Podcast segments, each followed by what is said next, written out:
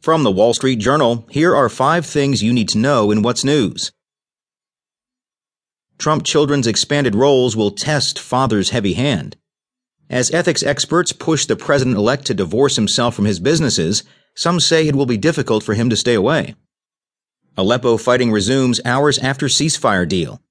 The Syrian regime resumed bombardment of the remaining rebel held parts of Aleppo, residents said, shattering a rare night of calm and throwing an evacuation deal reached into question. Amazon makes first commercial drone delivery. Amazon said Wednesday it made its first customer delivery by drone, putting the online retailer in the lead to use drones as a new delivery method. Goldman Sachs names David Solomon, Harvey Schwartz to succeed Gary Cohn. Goldman Sachs will elevate David Solomon and Harvey Schwartz to be top lieutenants to CEO Lloyd Blankfein filling a void left by number two executive Gary Cohn, who is leaving the bank to join the Trump administration. Federal Reserve interest rate decision.